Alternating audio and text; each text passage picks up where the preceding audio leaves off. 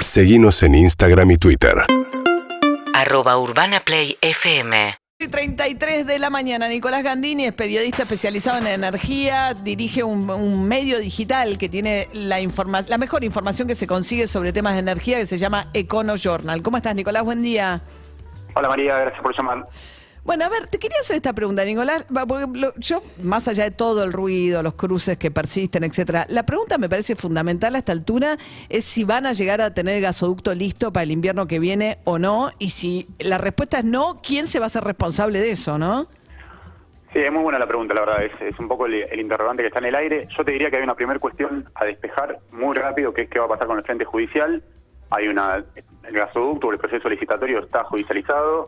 Daniel Rastecas convocó para el viernes como testigo al ex ministro de Desarrollo Productivo Matías Culfas y para el lunes en declaración indagatoria Antonio Pronsato, que es quien redactó un poco los pliegos licitatorios y quien estaba a cargo de la unidad ejecutora.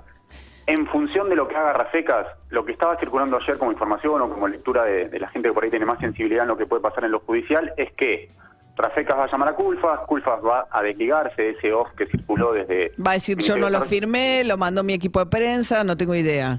Lo Es- mandó algún funcionario del ministerio, trabaja mucha gente. Yo no, no, yo no, no, ratifi- no ratifico esas, Claro. esa- esas declaraciones en ningún documento público. De hecho, en la renuncia, no lo, no lo retoma. Es el WhatsApp en el que él dice las cosas se hicieron de tal manera que solo Techín podía ganar la licitación de los caños.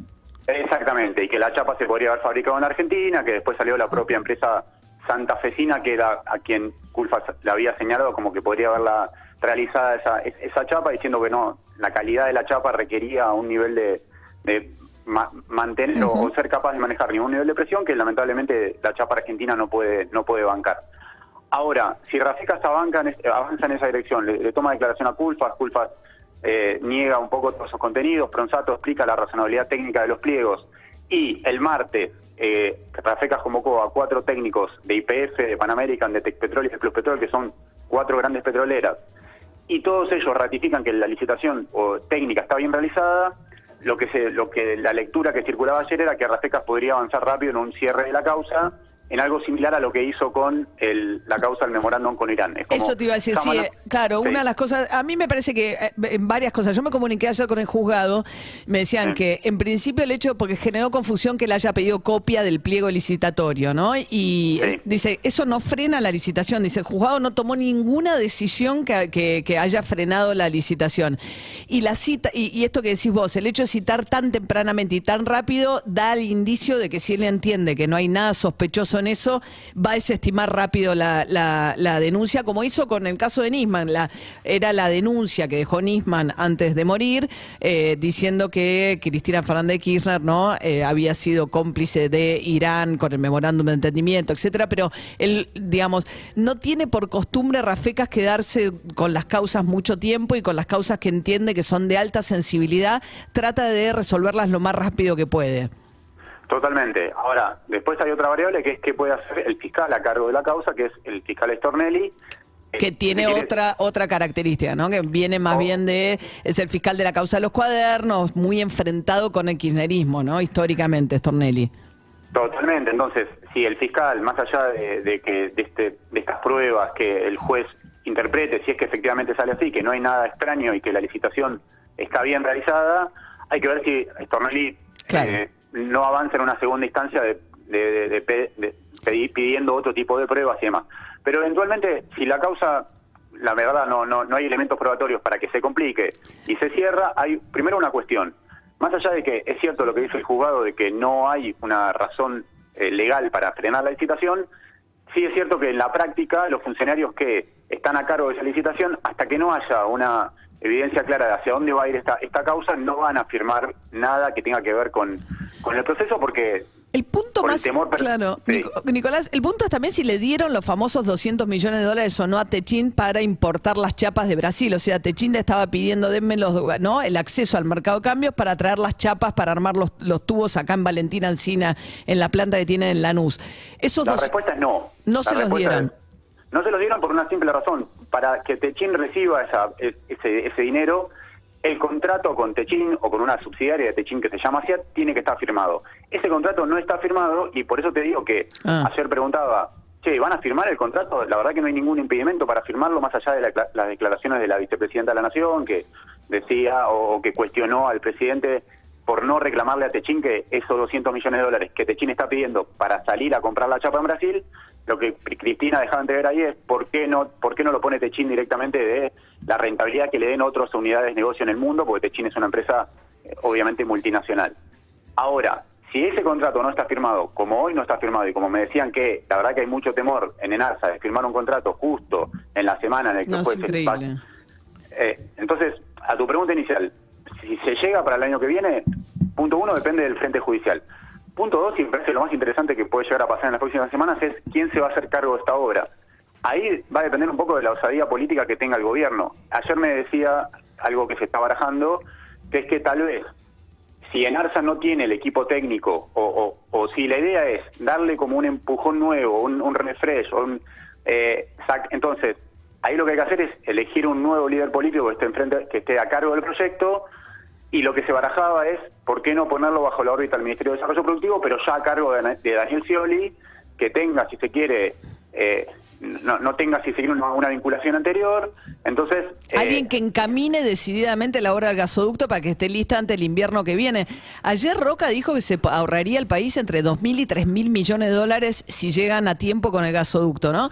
Dijo algo que también me parece, Nicolás, suena del todo razonable, que es que él decía, una de las razones por las cuales terminó siendo su empresa la única oferente para los caños, no aparecieron los chinos, entre otras cosas porque la velocidad que requiere esta obra hace que una cosa es traer las chapas de Brasil y otra cosa es tener que venir de China con, el con las chapas.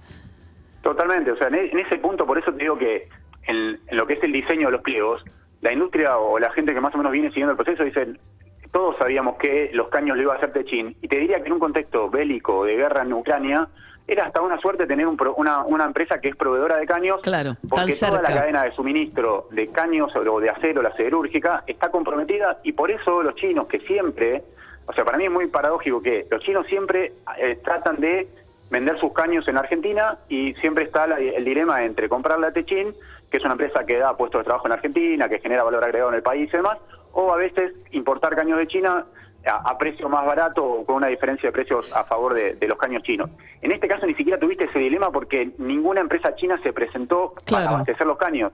Y eso no es porque China no quiera venderle, es porque realmente toda la cadena de abastecimiento de caños o de acero está del mundo está súper comprometida y entonces ni siquiera Claro. les interesó meter una oferta para, para- Claro, y, claro. y el contrato no era mejor es un, es un contrato de 600 millones de dólares no es un contrato eh, por poca plata entonces por eso tiene razonabilidad lo que dice Roca en ese punto El- lo cierto es que hoy si el contrato de compra de los caños ni siquiera está firmado ese contrato imagínate lo difícil que va a ser avanzar en la licitación por la construcción del caño que es lo que viene ahora Me de- es lo que debería estar listo para el 8 de julio Me amarga. un punto que- es increíble, sí. ¿no? Es increíble que vos tengas la solución tan cerca y no se puedan alinear los planetas, ponerse de acuerdo y decir, bueno, incluso se empieza a especular, que a mí me parece una locura decir, en realidad es una mezquindad porque no quieren inaugurar el gasoducto, pues le van a resolver el problema al presidente que viene. Entonces, como ya saben que están de salida y que van a perder, yo no creo, me parece que ojalá fuese, porque eh, le da alguna explicación a todo esto. Ojalá fuese, no, pero quiero decir, vos decís, bueno, ¿cuál es la lógica? Ahí son mezquinos políticamente. Cristina Kirchner sabe que va a salir derrotada y no le quiere dejar el gasoducto puesto al próximo presidente que le, le va a hacer una gran solución al próximo presidente. ¿Ves? Y entonces que en el medio hay cuarenta y pico de millones de argentinos que nos sometemos al problema por una mezquindad política. Yo no creo que sea eso. Y, y lo cual me parece en un punto más grave porque decís, entonces es fruto de que se, se, se meten obstáculos entre ellos, de algo que es tan importante para el país. Es decir, realmente la carta de ayer de Energía Argentina, entre otras cosas, dice que ellos le mandaron a el, decreto, el texto del decreto a Alberto Fernández para firmar y que tardó seis meses Alberto Firman- eh, Fernández en firmar el decreto para la compra de los caños. Si eso es cierto, decís, Alberto Fernández, seis meses te tardaste en eso. No, sí, es cierto. La verdad que esa carta de Narsa, digamos, respondiéndole un poco a la declaración que o la carta de renuncia de Culfas, eh, también es llamativo porque en algún punto Enarsa contestaba cosas que no tienen nada que ver con, Con lo sí, vinculado a esa licitación, pero no en- hay cuestiones de, de política inflacionaria, de precios de Total, alimentos. Enarsa dice- es una empresa de energía que tiene un, un- un foco que es tratar de, en todo caso, de importar gas, importar combustibles o hacer esta obra de, de- de construcción de un gasoducto, pero no tiene por qué opinar sobre la política de precios de la canasta básica o sobre si el ministro cumplió o no con el desarrollo de proveedores. O sea, son parecía más un, una, un- texto más ligado por ahí al Instituto Patria o al cristianismo Total, en general. total. Que, eh, y, y en algún punto eso tampoco favorece porque si vos estás tratando de que este proceso vuelva a encaminarse, vuelva a tener, ayer me decía algo, hay que ayer me decía un funcionario, hay que tratar de que este proyecto, hacer algo similar a lo que se hizo con los trenes, eh, en su momento que cuando se, se le dio el, el proyecto a Randazzo y se le dio... Claro, cuando choca el que- Sarmiento, ¿no? Cuando, cuando viene el accidente del Sarmiento, terrible, dicen, bueno, le damos poder político a, a Randazo para que trate de darle una solución al problema de infraestructura que tenemos con los trenes, ¿no? decir, bueno, pongámonos todo detrás del gasoducto, peleémonos, matémonos, pero que el gasoducto se haga. Ni eso estamos logrando. Eh, Exactamente, Yo no creo que se lo den a Scioli, porque ese también, como tiene aspiraciones presidenciales, ¿entendés? O sea, todos van a estar viendo, che, le vas a dar el gasoducto a Scioli, que tiene aspiraciones de volver a ser candidato a la presidencia, ¿no? Ahí sí creo que- que el cálculo político puede jugar. Totalmente, y de hecho, Bien. no creo que eso, eh, por eso te decía en función de la osadía, porque si alguien agarra este fierro caliente que soy, judicializado y demás, y lo saca adelante, tiene una plataforma o un trampolín para hacer campaña política el año que viene muy interesante. o Muy sea, interesante, sí. eh, depende como lo quieras mirar. Hay un punto que también es súper preocupante y que por ahí está pasando un poco desapercibido. La Argentina necesita eh, no solamente el gas local, sino que justamente importamos gas, por eso este gasoducto es importante. En invierno, estamos el- cuando consumimos gas en nuestra casa, el gas no viene de Neuquén, de Santa Cruz, de Chubut o de Salta, sino que también viene de esos dos barcos regasificadores, uno en Bahía Blanca y el otro en Escobar. En- hay 24 eh, barcos de ese tipo en el mundo y obviamente como en Europa, que dependía del gas ruso, nadie quiere comprarle gas a Rusia, pero le tienen que comprar porque no hay otra alternativa, todos, todos los países de Europa, está Alemania, Francia, Italia, España, están diciendo, bueno, denme todos esos barcos que yo los contrato a buen precio para no depender más de gas De Rusia, ruso a partir del sí. año que viene. Entonces, el barco que vos tenés en Bahía Blanca, uno de los barcos que tenés instalado en Bahía Blanca, que es un banco que se llama Ex- Exemplar de una empresa que se llama Accelerate, ya está eh, contratado por Finlandia, porque Finlandia quiere entrar a la OTAN, y ¿qué es lo que hizo Finlandia muy inteligentemente? Como depende del gas ruso, dijo, bueno, si yo entro a la OTAN y Rusia se opone y me corta el gas, necesito una alternativa que es un barco regasificador para traer gas desde afuera. Esto quiere decir que, ¿y qué hizo eh, Accelerate? Como creyó que el gasoducto iba a estar construido para el año que viene, No. porque el gobierno lo afirmó por todos lados, dijo, bueno, yo me, Me llevo voy. el barco No. y se lo... Se va a se Finlandia para- barco. Claro. Entonces, la verdad que vos podés llegar a tener el escenario donde el año que viene no tengas gasoducto y tampoco tengas barcos regasificadores para para para cubrir la demanda de invierno.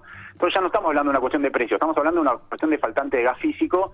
De vuelta, no quiero ser tremendista, pero ojo porque también tenés ese escenario eh, en- ahí.